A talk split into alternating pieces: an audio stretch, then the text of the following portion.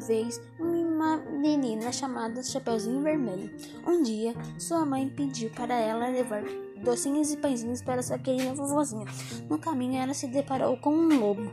O lobo falou para ela ir à esquerda e ele foi para a direita. Aí, o lobo chegou lá mais rápido. A Chapeuzinho entrou no quarto da vovozinha. Perguntou: Que olhos grandes você, a senhora tem? É para te ver melhor. Que orelhas grandes você a senhora tem? É para te ouvir melhor. Que dentes grandes que a senhora tem? É para te comer. Ah, ah, você não é a vovozinha, você é o lobo.